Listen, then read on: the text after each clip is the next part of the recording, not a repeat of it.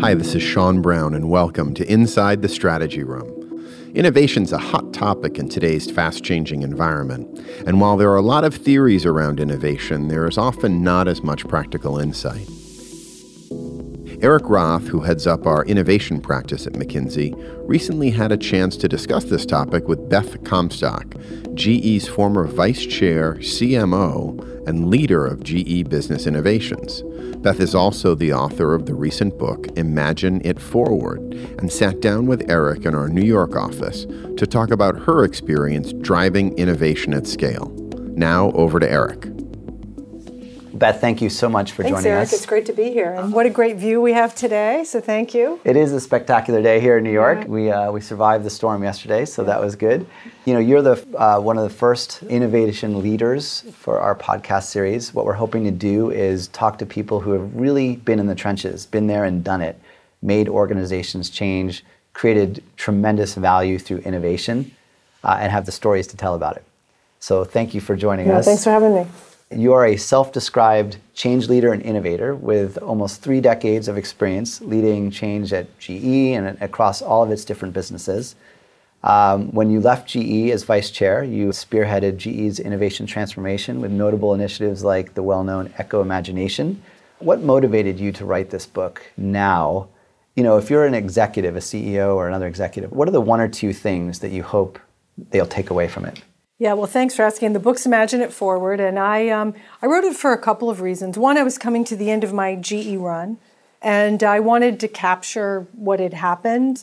I wanted to capture it especially for the people in the middle of the organization, the middle managers, the mid-career people who just need a little encouragement, maybe a kick in the butt every now and then, and some tools and tricks of the trade. And for leaders, just to say, here's some tips and tools for you too.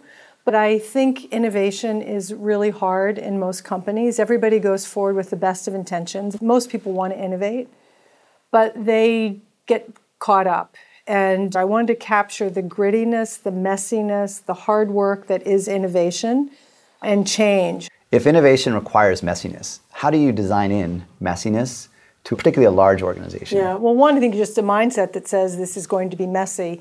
I came to really appreciate the value of having at least 2 lanes or 2 speeds in your organization. I talked in the book about a 3-box theory we used. For the sake of simplicity, I think let's just focus on 2. You've got your sort of now and your what's next and new lanes. And you have to allocate capital for them differently. You have to think about the measurements differently, the kind of people and ideas that you're working on differently. And what happens is most people just glom them all together. It's a big jumble. And then we go, oh, see, I told you that wasn't going to work. An idea is too small in the next lane when you're comparing it to something that's fully at scale. You don't have a profit in the next line. Sometimes you don't even know if you have a customer, and yet you're trying to get your P&L in shape. So there's just a series of things that I think companies can start doing differently just by a clear delineation of a now lane and a next lane. All right, so let's unpack that a little bit. We very often find ourselves in conversations with CEOs, and they will say something to the effect of, I really want my organization to learn a new gear, to grow through innovation more predictably, more consistently. I have recently talked about this at some speech in front of my leaders. I told them where we need to go, and now I'm really frustrated. Nothing happened. I don't see the action happening. What are they getting wrong? Well, I think the intent is really good, and I do believe most CEOs want to make that change. I believe them. But the people haven't learned how to swim a new way in the new lane.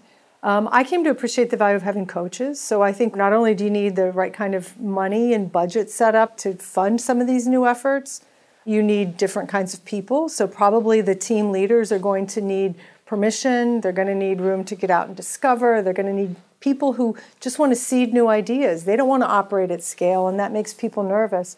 And I do believe in having good coaches. It's almost like a little voice on the shoulder of a team leader that's helping you navigate that. So a lot of organizations, leaders might hear what you just said and say, ah, great, we've set up an incubator. Yeah. We have our little accelerator over here. That's going to be the answer. Although we have lots of experience says when we visit those side organizations, 12 to 18 months later, it doesn't look so pretty. There's some prototypes sitting around. There's some really frustrated, great talent.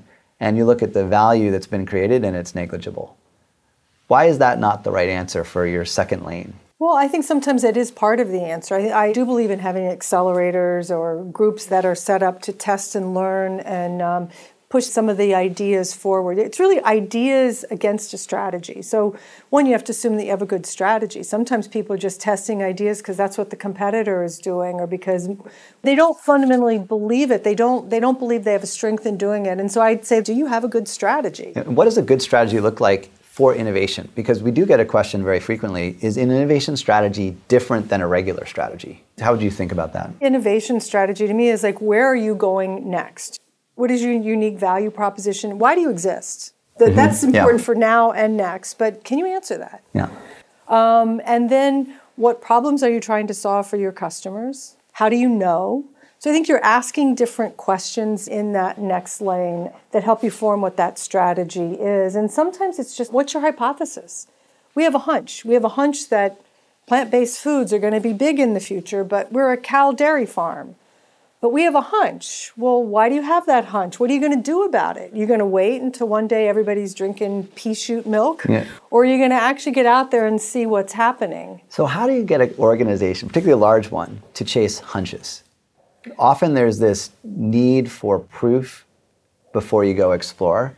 And we run into this challenge all the time where you can't get an organization who has maybe a lot of good ideas or some great hunches or the people within the organization the permission to go pursue them. What are some of the things that companies should be doing to allow for that? Well, I think it is a recognition that part of business is operated on hunches and hypotheses. And I used to get at GE a lot of from people who doubted that would be like, you're a dabbler. That's just dabbling. That's never going to amount to much. And yet you can go back and trace in anything successful. Usually it started out as some kind of hunch that you had to dabble around. We always had an experimental budget. I'd like to say it should be 15% of your budget, your time, your people. Maybe one year it's 5%, whatever. But you have to make room for that. It's actual resources and funding. It's actual resources and it's part of your operating system. Mm-hmm. And so what are you trying to accomplish there? To me, it's a speed to learning. Okay. You're trying to de-risk your way forward. So you're as much trying to find out what isn't going to work as what is going to work. And that's where people get confused. They're like, oh, but that failed. Mm-hmm. Yeah, but now you know not to spend any more time and money on that. What big companies do, and I saw this time and again, and I was guilty of it too, we throw money at problems that we think money is going to be the answer to. If only you have enough money, you can get there faster, bigger, you'll get to scale. Sometimes you have to actually know who you're serving, validate that you have the right offer. Do you even know how to make money? And money's not going to solve your answering that. What's a good example of a problem you threw money at and you realized somewhere along the way that that wasn't actually the right answer? One that was very painful was when we were doing a lot of clean tech development. We were big on solar energy, battery storage, and we had a really good technology at GE out of our R&D lab. And the mistake was, one, a faulty assumption that the technology is just like it was in an old industry GE used to be. And so we knew how to do that based on past history. It was not at all like the plastics business. It was a totally different business model. We had one customer, and the assumption was, well, you have one customer, so if we just throw money at it, think how fast you can get to other customers. We hadn't validated the business model with one customer, and we got ahead of ourselves. So a lot of money went into the battery factory. We built it $100 million later, and we still only had one customer. And then it puts a totally different dynamic on the team that was this entrepreneurial team that had to figure out a business model and could the technology work at the same time. And here they were put into a bind where now you have to just sell more. Sell more of what? We don't yet have the product and we don't have the business model. And before you know it, it's a $200 million write-off. And I've seen that time and time again, that people mistake money and past history for what you need to go forward. We actually talk a lot about that with companies we work with. We like to frame it as their confusion between assertions and assumptions. Yeah. And what always surprises me is how business plans are laden with assertions, whether it's based on past history or confidence on the future, but it's a list of here's what we believe. Yeah. And decisions are made based on that almost being proof versus what we try to encourage, which is what do you have to believe? What are the assumptions underlying a given opportunity? And how do you then set up your plan to go test and learn about those assumptions to figure out, hopefully early on, before you spend a lot of money, whether you're on the right track or not. Right. But there's this confusion between the need for this proof and the storytelling of, you know, whether it's bravado or assertion, whatever, versus the humility of being able to have a more honest conversation around what are these real assumptions that go into this, and why does that not occur more frequently in big companies? Well, let's keep with this case study of the sodium battery that didn't work. We started to tell big stories. This is $1 billion battery on its way to $1 billion battery business. Silicon Valley has nothing on us. You start to believe the myth that you make. The evidence we would have needed was, okay, what is that customer actually putting money against? What is the recurring business model? Can you get from one customer to the next? So why did that question never get out? Like, how does that, because this happens over and over again. You get so caught up in the story of it and the belief that we know how to do this. See, we did it before over here. We've got a lot of money. We know how to get to scale. It's a little bit of corporate pride. That's what big companies, they are. And I've met so many startups that would benefit from working with big companies that do know scale. So that's right. Big companies know scale. But at that tender stage, that small little toddler needs a different kind of nurturing. It needs an entrepreneurial leader who's willing to try 5 different business models at once. What the entrepreneurial leader could have done and tried to do, but the system wouldn't let him, was say, give me just 25 million. I don't want 100 million. Mm-hmm. Give me 10 million. I'm just going to build a really small battery factory. We're just going to go after this segment and that, and let me prove it here. Don't box me in. But you get caught up in the proof, the bravado. We all know the one certainty that happens in most big companies is if you give someone a budget, it will get spent. Exactly. But basically, it's just a better capital allocation model where you're saying to your innovation leaders, your job is to test the most number of ideas with the least amount of money. So you're measuring the idea throughput, if you will. Yeah, but you're funding too many ideas. You're not killing them fast enough. You're putting too much money in them before their time. All those things start to eat at the budget. So when you liberate people to kind of test the most ideas with the least amount of money, and then with confidence scale, it changes the dynamic. So this sounds like this second system that you were talking about before. Yeah. What other things have to be true or have to be included in this other operating model? Well, I think truth. You say true, and I think truth is one of them. There's a lot of theater that goes with innovation. I'm sure you see it all the time. In fact, that's a lot of your job, I think, is to dispel the innovation theater. Yes, we've been kicked out of many conference rooms for doing that. Yeah. And I'm sure it's a fine business model for some, but it's not very sustaining to just show up and say, we've all dressed up in our innovation clothes, we have a nice space. But yeah, you actually have to deliver something now. We have a little tracking statistic that's the correlation between foosball tables and innovation success. It's negatively correlated. I think that's a good one. We also had a phrase we adopted, and it's been used against GE, but it came from a really good place, this notion of success theater, this idea that you want to always tell the boss, like, things are going great. Yeah, things are really great. You know, our battery is doing, we're going to make it. We're going to get there, as opposed to coming in and saying, you know what? We're not ready yet. We're not ready for that. The truth is, this thing's not good yet. How do you enable someone to have the courage to be truthful like that? And to be sympathetic to the innovation team leaders, it's really hard to bring bad news to an executive team or whomever you have to report to. How do you help an organization grow that muscle? First of all, I think those innovation team leaders, I've been there, we're masochists, right? We just keep coming back and keep coming back, punch me harder, punch me in the face, do it a little bit harder. So we're sort of prone to like that for some weird reason. That was a part of the reason I wrote my book, is like, why am I in quest of this? But we're in quest of better. We believe in better. We've seen the opportunity. We believe it. It's like rocket fuel. So I think that helps you build some of that courage. So you've got to figure out who those people are somehow. Exactly. Yeah. And I think there are many of them in your organization, and they're just waiting to be liberated. I do think you have to change the questions that the leadership team asks. Questions like, what's not going to work? Tell me what the customer didn't like. Yeah. Tell me why you feel so confident about this. Really digging into that, as opposed to how quick are we going to get to profitability? That's always the question. And that's the wrong question to ask. So these questions sound a lot like questions around provide evidence. Yeah. Is there a world in which you ever step back as you were trying to do this and say, gee, you know what? This is so hard. Maybe big companies shouldn't innovate. Maybe we should just go buy things and scale them. To your point, big companies know scale, and that's a better model. Although if you look at the data on corporate venturing and others, you would say, well, that doesn't seem to work either. That was my conclusion, and I saw both of that at GE. I mean, I came into the role as Jeff Immelt came in, and after a great run at Jack Welch, which was a lot of growth by acquisition, but you couldn't keep growing that model, wasn't sustainable as time's kind of proven out. I keep coming back to this, but it's often easier in a company for people to acquire a business than it is to grow it on their own, just what's counted on the books, what isn't, what Wall Street's expecting versus in accretive earnings versus not. So you've got all that you have to work through. And it's just hard. It's hard to grow things. That was our conclusion exactly. We went back and did a pro forma of all, at one point, of all of our acquisitions against plan. And you know, you've seen all these plans. They're all hockey sticks to the sky in 5 years, whatever. Very few of them actually worked out that way. So acquisitions rarely met the plan, and the integration into the company is always hard too. Did the organic ventures that you created, did they perform better? I don't know if you ever looked at it, but was there any evidence to suggest that they actually performed better relative to the acquisitions? Yes and no. I think in the situations where we had patience, and that's the other thing that's in short supply is patience. Mm-hmm. Our ventures team, we hired really great people who knew what they were doing. They had a really good track record, and it was after a lot of having to say, like, hold off, remember, we told you to give us 5 years.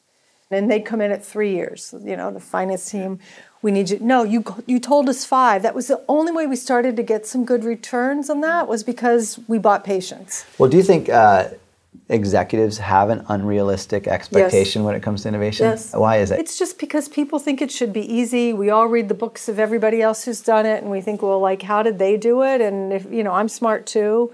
So I think there is this fantasy land that we think it's, you know, pixies and magic dust. And there is the Wall Street factor. And I think it's a really strong leader that can look at their investors and say, look, I can really deliver for today based on what is known. And I feel confident. And I'm also planting for tomorrow. And it's a different set of metrics. And you're going to let me do that. Not everybody feels comfortable doing that. Coming back to this capital allocation question, I didn't want to gloss over it because it is something that often, I believe, companies do overlook. There is some, call it wiring, that needs to be in place to allow for portfolios of these test and learn opportunities to thrive.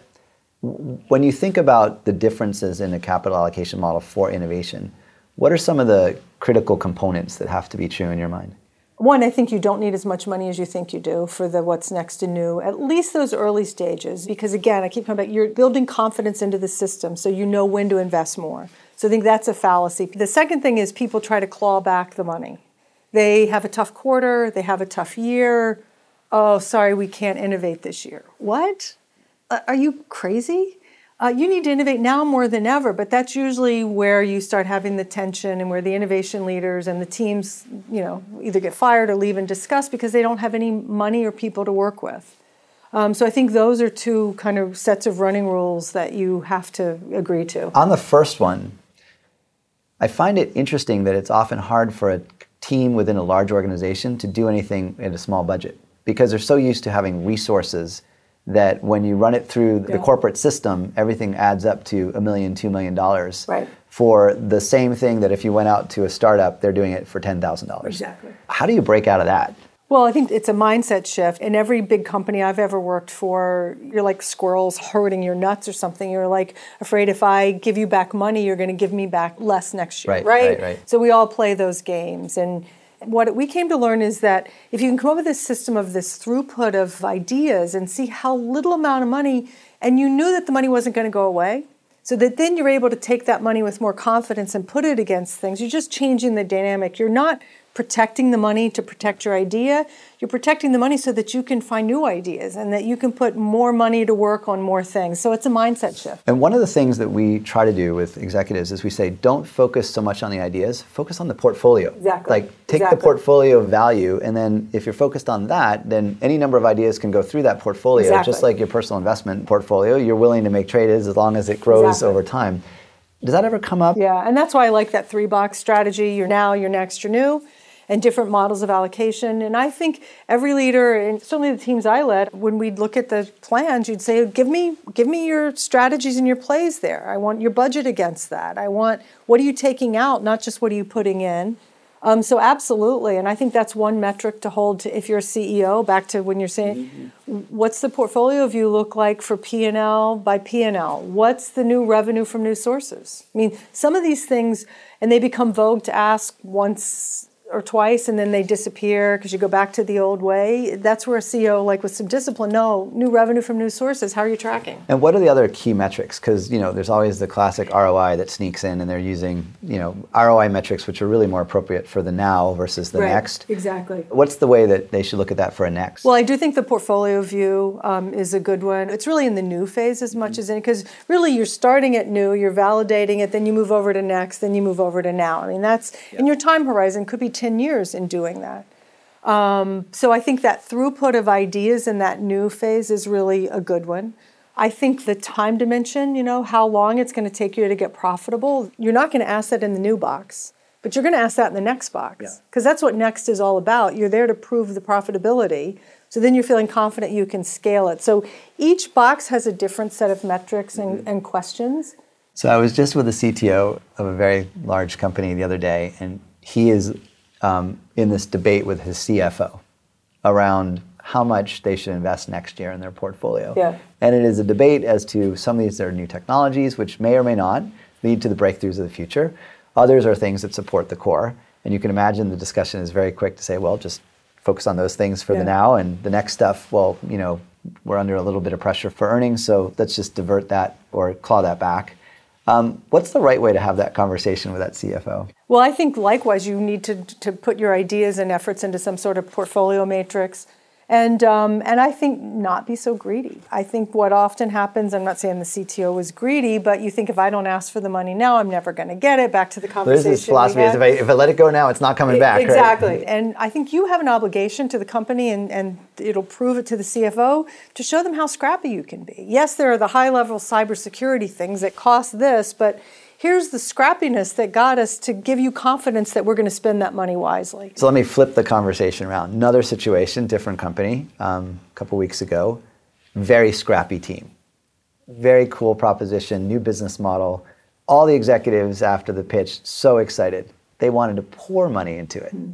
We were saying, time out. Don't do that. Yeah. How do you prevent that from happening? Well, I think saying, no, don't give me that money. I will not use it responsibly. You are creating risk by giving me and expecting things with a return on that money that I cannot deliver. So in a world where, you know, in many organizations, getting that is a reward. Your idea has been approved, you get a big budget, team staff up, that could be a promotion opportunity, who knows. So back to your middle, you said tools for the middle. That often is the middle. I think you're changing your mindset. It's not a reward.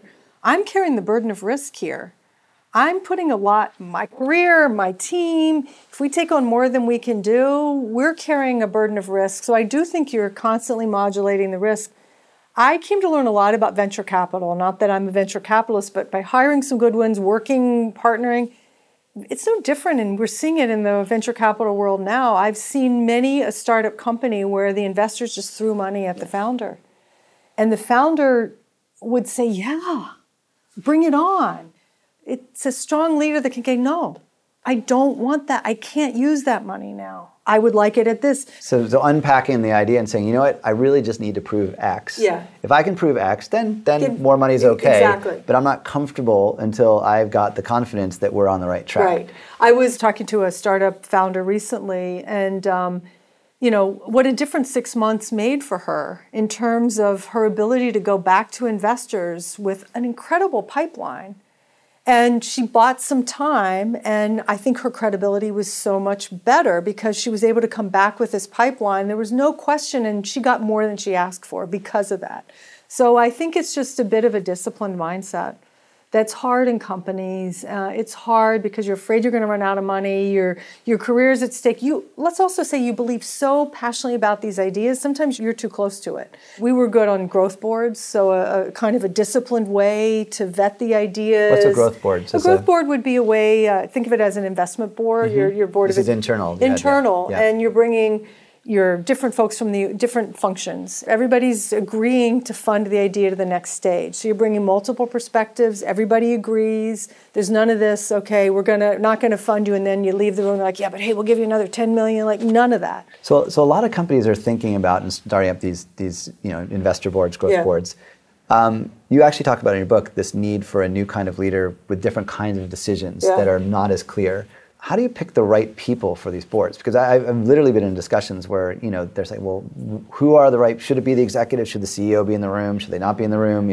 What kind of talent should we put on them? How did you think that through? I think it's a mix. You need people who have obviously expertise at some of them. So I think you need people who really can. If it's a technology company, you need your CTO or somebody from the technology organization. You need to balance the power in a sense. I'd say not have your CEO. And I mean, obviously, it has to ladder up to the CEO for the big investments, but often a group of peers who have respect are able to respect the points of view. Do you think most leaders are ready for this second gear, this kind of decision making that you're describing? I wish they were. To be on these boards? I think it requires allowing a different dynamic and not micromanaging, which in the core operations, you got checklists, there's a certain degree of digging deep. Over here, there's a lot more faith. You're having to believe in that next lane that these people are good at testing and learning things. That so they're that, okay. That problem-solving muscle in that new lane is almost a requirement. It is a requirement. Yeah. Do you think many companies are good at developing creative problem solvers? They're better at it than they think. Say more. Well, this is what I saw. We had a lot of people who were good at that, but we put them into boxes that unless you aspire to operate a $10 billion business, you can't make it here. When meanwhile, they were really just great at seeding things and getting them to the first customer. And then once they got it validated, they're happy to give it to somebody else. And we ignore those people. How do you find those people and move them to the right place to do that? I think they exist already in your organization. So I'm big on, I love the kind of hackathons and idea generation contests in companies. Often the ideas are not going to change the future of the company. That's not why you do it. You do it to vet for the people. Yeah. What are they willing to go for? I think these projects, they rise out of these things. You're testing people. I remember once working with somebody and his project got killed. People were like, we're not going to do it. And that determination, he was like, I am going to show you. And he came back with such an intensity in the team, and they got funded, and so that was a test, and he passed it, I think. So people may hopefully be listening to this and hearing what you're describing and saying, "Oh wait, I'm one of those people." Yeah. How can we help them? Have the courage to find a path to do more of this kind of work? Well, I think one, it's a journey into your own personal development and leadership. If you've spent time kind of giving yourself permission, the courage to get out and explore. I think you have to spend time in discovery. I don't think you can wait for somebody to come and give you the beautiful answer. So you've been out in the world, you listen to customers, the world's going this way. It gives you that confidence, and you keep trying different ways at it. So you come back, you have to have a good champion. Not every company has that. Not everybody can have that. So sometimes maybe you need to leave or go to another team to get that. So I think a lot of it is just a fortitude that you believe in better and you're going to fight for it. And as a leader, if you see one of these people starting to emerge, what should you be doing to help encourage them? You have to champion them like crazy. I think you have to find a way to give them projects. I love a role of figure-it-out jobs in every team. You don't know what the answer is, and we're doing it with blockchain. Yeah. I don't know. Go figure it out. You got a year. Go figure it out. So there are those roles. So I think leaders can do that by the way they give projects, the way they form teams. I think asking for feedback, asking for that truth serum to happen in their organization so that people feel confident that they can come up with ideas, that they can fail in a small way. Well, this has been fantastic. I hope there are a lot of those people who do get to hear your words and are inspired by them and perhaps change their course as a result, but just wanted to really thank you for your time. Thank you, Eric. Really enjoyed talking to you. Thank you. Absolutely. Thank you very much. Thanks a lot. Many thanks to Eric and Beth for sharing their insights with us today. And thank you for joining us inside the Strategy Room. A transcript of this podcast will be posted on McKinsey.com on the Strategy and Corporate Finance practice page, where you can also find links to our previous sessions. If you'd like to receive our latest insights, you can sign up for email updates on our website, follow us on Twitter at MCKStrategy, and connect with our community on LinkedIn via the McKinsey Strategy and Corporate Finance Practice page. We look forward to having you join us again soon for our next episode of Inside the Strategy Room.